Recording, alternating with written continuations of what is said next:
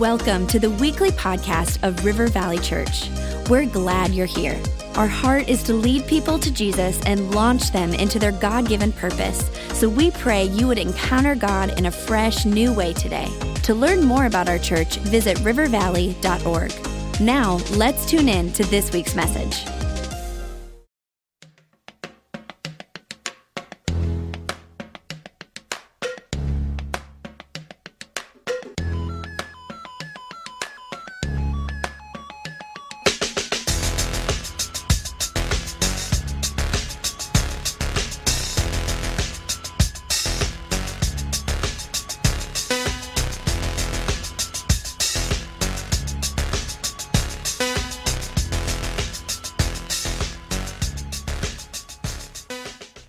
Thank you. It's, uh, I've already had an accident. I haven't even started yet. this is the new way we do it now. As uh, one of the younger pastors on staff. Yeah. Thank you for the opportunity, Pastor Darren, our executive pastor, and Pastor Rob, our lead pastor. Uh, thank you for this uh, opportunity. It's an honor to be able to uh, speak with you uh, for the next 13 consecutive weeks. Um, is, that, is, that, right? Oh, oh, sorry, the fish was this big. Um, I'm a preacher, you've got to take opportunities. Uh, but no, I love the leadership of River Valley. Do you love the leadership of River Valley? The vision? Amen. It's, uh, it's great to be able to serve in a church with vision and I'm excited to be able to be here with you this morning and just share God's word. I, I, want to start off by sharing a couple of things that I need to confess to you this morning because I believe in confession, I believe in transparency. Uh, and so I want to start off by telling you two things. My father is a hoarder. I have to confess that to you. Uh, the second confession I watch a lot of HGTV. Uh, Anybody else have those two same problems? Yeah. We'll have prayer teams later. Um, how are these things related in my life? Let me tell you. My dad was one of those people who just never threw anything away. Nothing. Just ne- and, and you know what his reason for not throwing anything away was? You never know when it might come in handy. You never know. So we had a garage full of things that might come in handy one day. And, and I remember when I got my first car, uh, and who, you, we all remember our first car. First cars are kind of crazy because they're the cheapest car you ever buy. It's also the worst car you ever buy. It's the car that costs you the most to fix and maintain. It costs you the most in gas. It's just all wrong, right? So I had this car. It was called. It was a 1972 Morris Marina. Uh, so bad they never even sold it in America.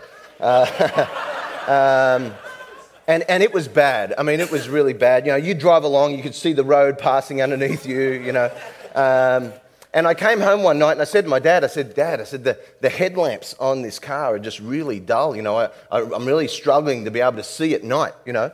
And uh, next morning I wake up and there, wired to the front of my car, is an aircraft landing light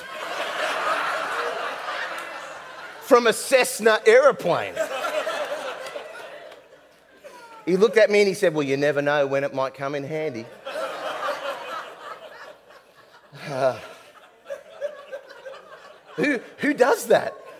Where do you find a Cessna aircraft landing light? What is he hanging around at airports? Like just waiting for it to drop off? I don't know. Like he's just a crazy man. Uh, you, you, still can't fit a car in his garage because all the stuff that might come in handy. Um, now, now, what about HGTV? Any, any other men you watch HGTV? Yeah and, and not just because your wife tells you you have to. Um, I, I, don't, I don't mind it. I like property hunters. I, I, you like, like, property hunters? I get a little bit annoyed with some of the people on there. You know, those ladies that come in there and they're like, yeah, I'd like a five bedroom house, uh, 4,000 square feet, four and a half bath, large uh, yard for all my dogs.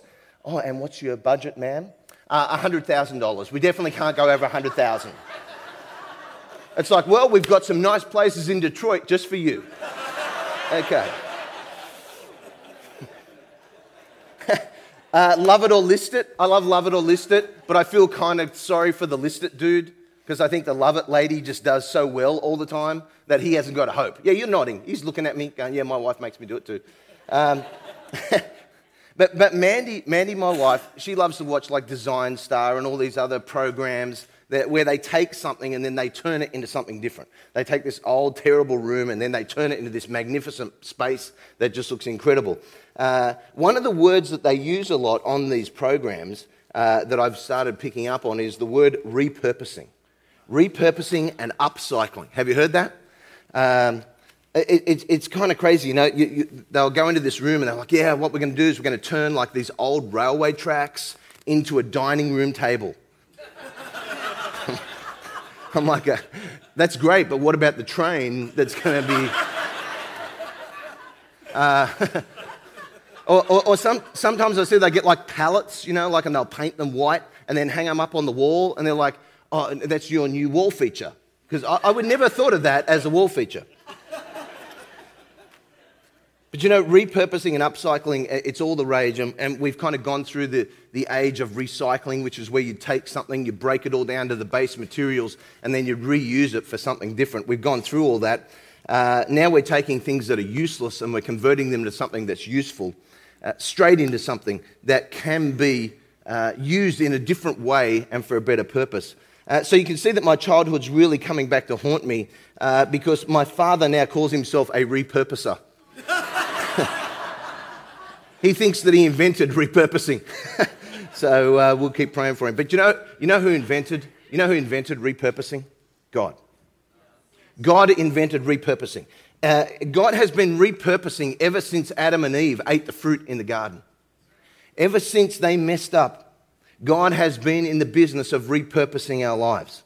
He's been in the business of taking something that's now useless and turning into something that is useful again. The Bible says in 2 Corinthians 5:17, "Therefore if anyone is in Christ, he is a new creation. Old things have passed away and behold all things have become new." When Adam and Eve messed up, God had to come up with a plan that will allow us to be new again. Why? Because that's the only way that we can get to heaven. That's it. His plan involves sending his only son, Jesus, to die for you and for me, take on the sins of the world. Today, God takes us in our useless state if we'll let him and can turn our lives around and make something useful out of our lives. I think that's absolutely fantastic. What a wonderful opportunity we have in Christ. I'm repurposed because of Jesus. You are repurposed because of Jesus. I have a new purpose. I've gone from having no purpose in my life to now I have purpose. My purpose is to live as a new creation in Christ. And now, because I have purpose, I now have hope. And I don't have hope that's just kind of a wishful thinking hope. See, when I have hope, I have a hope that is a confidence in Jesus Christ that He will take the circumstances of my life, that He'll never leave me, He'll never fail me, and He'll turn everything into good if I'll let Him do it. Here's what I believe I believe that God doesn't just want to repurpose our lives, I believe God wants to repurpose the circumstances of our lives. I believe that God wants to take the things that happen to us that look useless and turn them into something that is good. And he's done this all through scripture with different men and women of God. He's taken these difficult circumstances and turned them into something new. And guess what? At the end of every single one of their stories, they look back on their lives and they went, wow, look at that. God's hand was in my life the whole time and I never knew it. I thought God was ignoring my prayers. I thought God just didn't like me today. I think we need to have a different perspective sometimes on the trials of life. Why? Because if there's a verse in the Bible like Romans 8:28 that says, uh, for we know that all things work together for good to them who love Christ Jesus and are the called according to his purpose, then we should believe that all things work together for good. If there's a verse in the Bible like Jeremiah 29 11 that says, For I know the, the, the thoughts that I have towards you, uh, uh, plans for a future and a hope, then we should believe that there is hope in Jesus Christ because it's in the Word. All things, hope.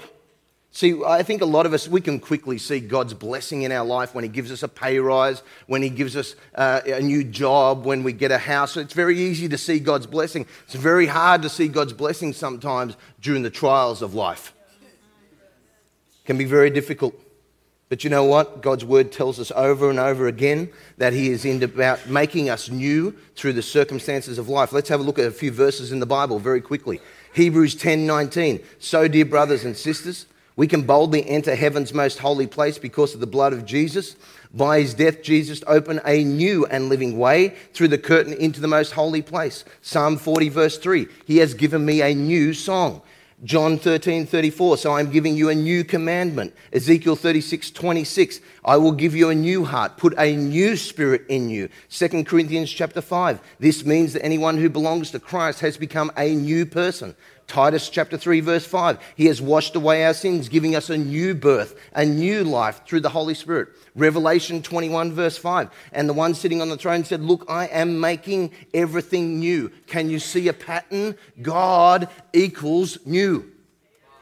God equals repurposing. God wants to take the old and make it new. It's what he does. There's an incredibly fantastic chapter in the Bible, in the book of Hebrews, Hebrews chapter 11 it, it's often referred to as, as a listing of the heroes of faith, the people that we could aspire to. Uh, they were kind of like the Avengers of their day, if you like, the superheroes. Uh, and you know what I think is awesome?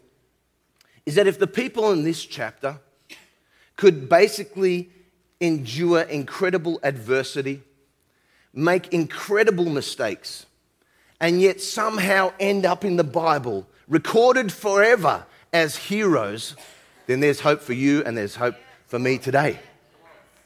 Amen. God can take our circumstances and our lives and turn them around so that we can be heroes. Gives me hope. Let's have a look at a few of them mentioned in Hebrews 11. Uh, there was a man named Joseph. He was the man with a very colorful coat. Uh, he has these dreams as a young man that his brothers and sisters are going to worship him. Let me tell you, if you ever have that dream, don't tell your brothers and sisters. Keep it to yourself. he tells his brothers and sisters, that, uh, his brothers, they dig a hole, they put him in a hole. He gets found, he gets sold as a slave. He, he, uh, the, the, the, the person who's the head of the household, Potiphar, his wife takes a fancy to him, thinks he's a cool young dude, decides to try and seduce him. He runs away. She doesn't like it. She accuses him of rape he gets thrown into prison. At this point of the story, you could say Joseph could have turned around and gone, You have got to be kidding me, God. I have tried to trust you, I have tried to give you everything, but here I am. Now I'm getting thrown in prison for something I didn't do. But he didn't do that. Joseph had an unwavering commitment to Jesus Christ, to God, sorry, that, that he would allow him to use the circumstances of life and turn them into something different repurpose the circumstances of life. So, what happens after this, that point of the story? He interprets a dream for one of, one of the prison guards, one of the cupbearers. I, I, I wish there were Josephs around now because, like, I have crazy dreams. And, uh, you know, like last night, I dreamt that, like, a zebra, like, came up to me. That's right, people in Australia, I just said zebra. My apologies to those of you watching online. I had this zebra come up to me and then it turned into a seal and walked off as a fairy. So if any of you have a gift, please come see me later. So, so Pharaoh finds out about this gift that Joseph has, so he calls him and he wants to interpret his dreams. He does it. He ends up becoming the second most powerful person in the land. He ends up then getting favor uh, and then helps his brothers and his family move to Egypt and saves a nation that's not even yet established. And this is what he says this is what he says to his brothers at the end of the, whole story in Genesis chapter 50. He says, You intended to harm me, but God intended it all for good. He brought me to this position so that I could save the lives of many people. Their purpose was harm, God's repurpose was to use Joseph to save many. Joseph always kept perspective, and we need to do the same thing. If we look at our trials and we blame God for them, or we get upset because God doesn't solve our problem the way we want Him to, we've lost perspective. See, we should, we sh- our perspective should be God, I have absolutely no idea how you're going to solve the problem that I am in right now. None. But I have total faith that you will. That's what our perspective should be. Let's look at some other heroes of faith. Moses starts off life being put in a basket on a river. He gets found. He gets end, ends up uh, being raised in Pharaoh's court. Uh, he kills a man, spends 40 years herding sheep in the desert. God calls him one day, a burning bush talks to him, it's God, tells him to go and save the children of Israel. He goes and does that, leads them through the desert, millions of people behind him, comes up against the Red Sea. I'm sure Moses probably had a conversation with God at that time. uh, yeah, God, I, okay, I get the whole repurposing thing, but you know what? You really, like, you know, I'm pretty sure I have no idea how this one's going to work out right now. God says to him, Lift up your rod. Lift up your rod, and the sea will part. And as he did that, the sea parted, and all the children of Israel went through it. You don't think Moses stood there with his hand up for a minute going, Yep, never saw that one coming. I've got to be honest, uh, of all the options that you could have had, uh, uh, I didn't even think that was a possibility. Yeah?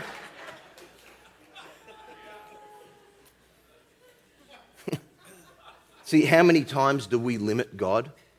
How many times do we limit whether He will repurpose a circumstance of life because we can't see the solution? We can't see how He could possibly fix it? I'm glad, so glad that God has higher ways than me. I am so glad that He has higher thoughts than me and that He can solve my problems when I can't. Abraham, another hero of faith. God gives Abraham a promise that he'll be the father of many nations, but he's already 100 years old. And this is not in the time of the Bible where they lived to 950. This is 120 years, and you're done, Fred. It's over. He's 100. And God says, You're going to be the father of all nations. Abraham and, and Sarah, they have a little conversation. And, and Sarah says to, to Abraham, She says, Abe, I know you tell me I'm beautiful every day, and I appreciate it. But I'm 100 and I'm old and I'm not going to have a baby. And here's what I think the solution is I need you to take my beautiful, young, attractive maidservant Hagar, sleep with her, have a child. That's how God's going to solve the problem. And Abe, because he's a man who understands happy wife equals happy life, he says, You know what, sweetie? Because you asked me. Because you asked me, I will do it. So he does it. You know what happens? Something really interesting. See, Abraham and Sarah had trusted God before up until this point. It wasn't like they'd never done it. It's just that in this circumstance, they couldn't see how God could solve it. So, you know what they decided to do? They decided to solve it themselves. And in the words of Dr. Phil, how's that working for you? It's not. If that's you, and you keep trying to solve God's problems. Stop it. It doesn't work. Didn't work for Abraham and Sarah, and it doesn't work today. Sarah gives birth to Ishmael, and because God has to keep his promise, he has to bless Ishmael. But he says to Abraham, He says, I will bless Ishmael, but his hand will be against every other man's hand. Do you know why? Do you know what that means? See, we can trace the divide between Christianity and Islam back to that decision. Ishmael was the son. He was the one that the, the Muslim religion looks to as their forefather through Abraham. See, because of Sarah and Abraham making a silly decision, we have an eternal conflict in our world. Every time you turn on the TV and see a conflict in the Middle East, you can trace it back to a conversation between Abraham and Sarah. How do you think it would feel to make a decision so bad that every single person in the history of the world from then on would be negatively affected by it? And yet, God honored them because they repented, they realized that they got it wrong, and God blessed them with a son, Isaac. Isaac was born, he was raised, and God said to Abraham, he said, You know what? I want you to sacrifice that son. I want you to give him to me. And Abraham didn't flinch because he knew by then, don't work it out. Don't work it out. And just as he was about to sacrifice his son, God stopped him, gave him a way out. See, even though they messed up hugely. They still ended up in Hebrews chapter 11 as heroes of faith. But both Abraham and Sarah are listed in there. They saw God repurpose their mistakes so he could take them and use them for his purpose. You see, when we live for Christ, we die to ourselves. Our purpose in life becomes God's purpose for our lives. But we have to be okay allowing God to take what seems like useless, horrible circumstances of life and allowing Him to turn them around. I can't see the solution, God, but I'm going to trust you. I think sometimes Jesus gives us circumstances of life. I think He gives us situations, and we look at them and we say, you know what, God, I don't want that because I can't see how you're going to use that. And all my infinite wisdom, I'm going to give it back to you because I'm a mere mortal and you are but God. He's the creator of the universe. Let's start trusting him like he is that. Will you allow God to repurpose your life today? Will you allow God to repurpose your circumstances today? I don't stand here preaching a sermon to you today as somebody who has never endured the afflictions of life or has never messed up. I stand here before you as somebody who has had his life taken and repurposed, who has had the circumstances of life repurposed. I stand here before you as a, as a man who was abused at the hand of his mother. I knew nothing but hurt, pain, rejection from my own mother. Nothing, not a positive memory to recall of my relationship with her. But I know, I know that God has taken the circumstances of my life and allowed me to be able to stand here before you today and say, Jesus Christ is my Lord and Savior, and He has repurposed my life, and He can repurpose yours too.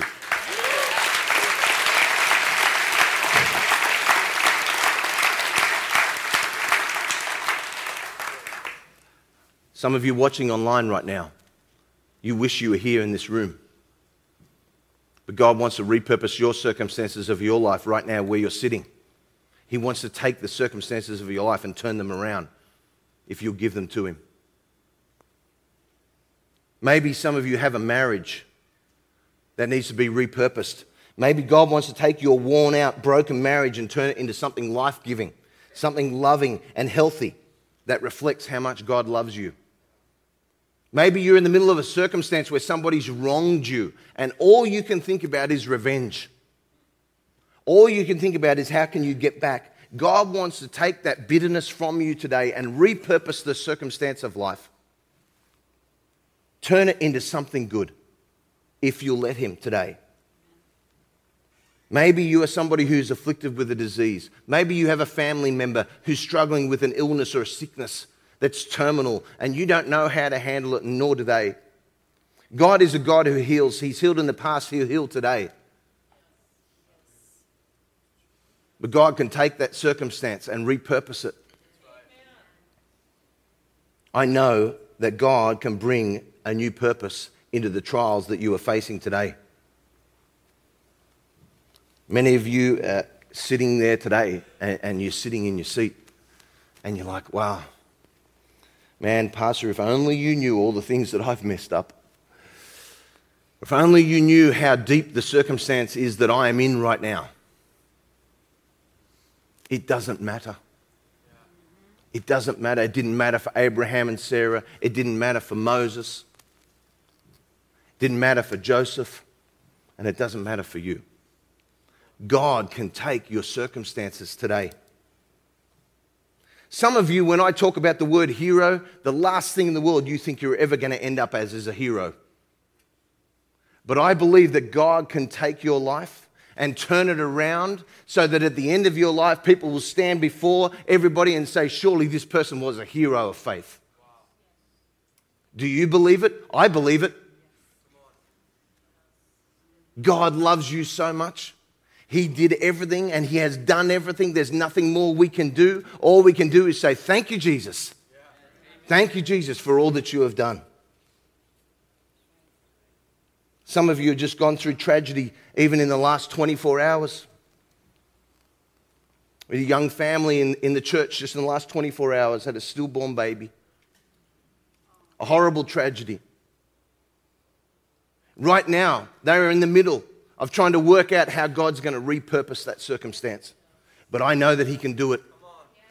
I know that He can do it because I know that they love God and I know that they have lived for Him and I know they'll continue to live for Him in the tragedies and circumstances of life. See, we are not guaranteed to never face circumstances in which we need to overcome. We are guaranteed only one thing that the circumstances in life that we will need to overcome, we will overcome because we have been called overcomers through Jesus Christ. I'm an overcomer and you're an overcomer.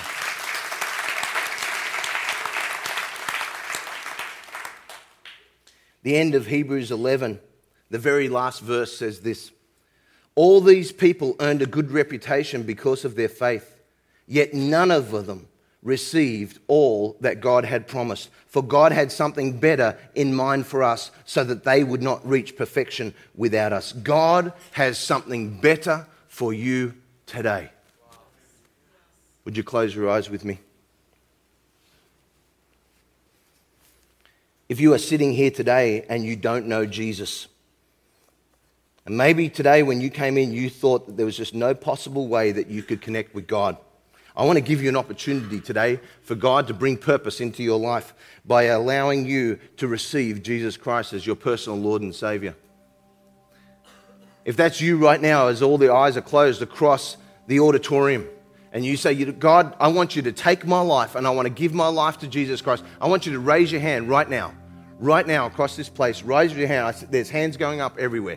Thank you. If that's you today and you're like, God, I need you to take my life, I need you to repurpose my life. I, I, believe that you can do it. I believe that you can take the mess that I have created and I want to give it to you and I want you to repurpose my life. If that's you, lift your hand. Lift your hand today.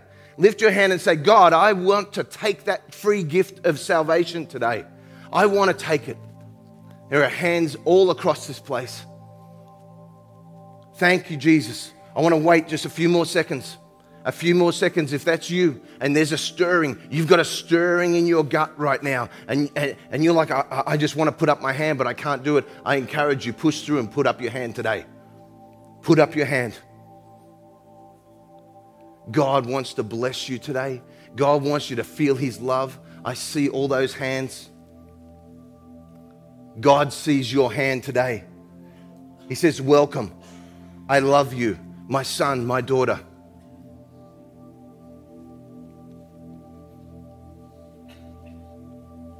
Thank you. You can put your hands down. As we all keep our eyes closed, I want to pray a prayer with those who just raised their hand. And I want all of us to repeat this prayer after me as we join in. It's the first prayer that we pray when we give our lives to Christ. And let's all repeat it now. Jesus, sorry for all that I have done wrong. Thank you for dying for me. Please come and live in me and fill me with your Holy Spirit. Amen.